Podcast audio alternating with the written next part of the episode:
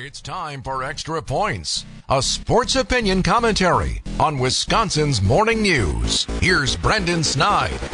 April 25th, 2023, a day that helped change the landscape for this version of the Green Bay Packers when Brian Gutekunst and company shipped off the league's four-time MVP to allow Jordan Love to take the reins in a place called Titletown. Before this season began, there was a sense of optimism that was soon met with a bit of doubt as the season started to play itself out. Injuries, rookie mistakes, and untimely errors have all played into this season, no doubt. And despite all of that, somehow, someway, this team still controls its own destiny. Let's call it what it is. The season has been one of many ups and many downs, none of which was unexpected for the most normal thinking fans. One of the ups, though, has been the play of number 10 in the last month that to me has cemented his status as the present and the future of this team for today and tomorrow. The former first round pick, who was the center of much criticism, has clearly established himself as someone this team can lean on for years to come. After dominantly taming the Lions on national television and against a top 10 defense, Love, to me, displayed the talent, the poise, and the swagger of an NFL franchise quarterback, one of which we have grown accustomed to. A lot can be talked about what he can or cannot do, but one thing has been certain. Love's ability to remain calm and in control amongst multiple moving pieces around him might be the most impressive thing about him,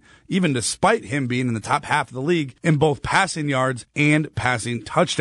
Look, after things haven't looked so good early on, Love is now the main reason this team has a playoff chase in their possession and why the Packers have their next franchise quarterback currently on their roster.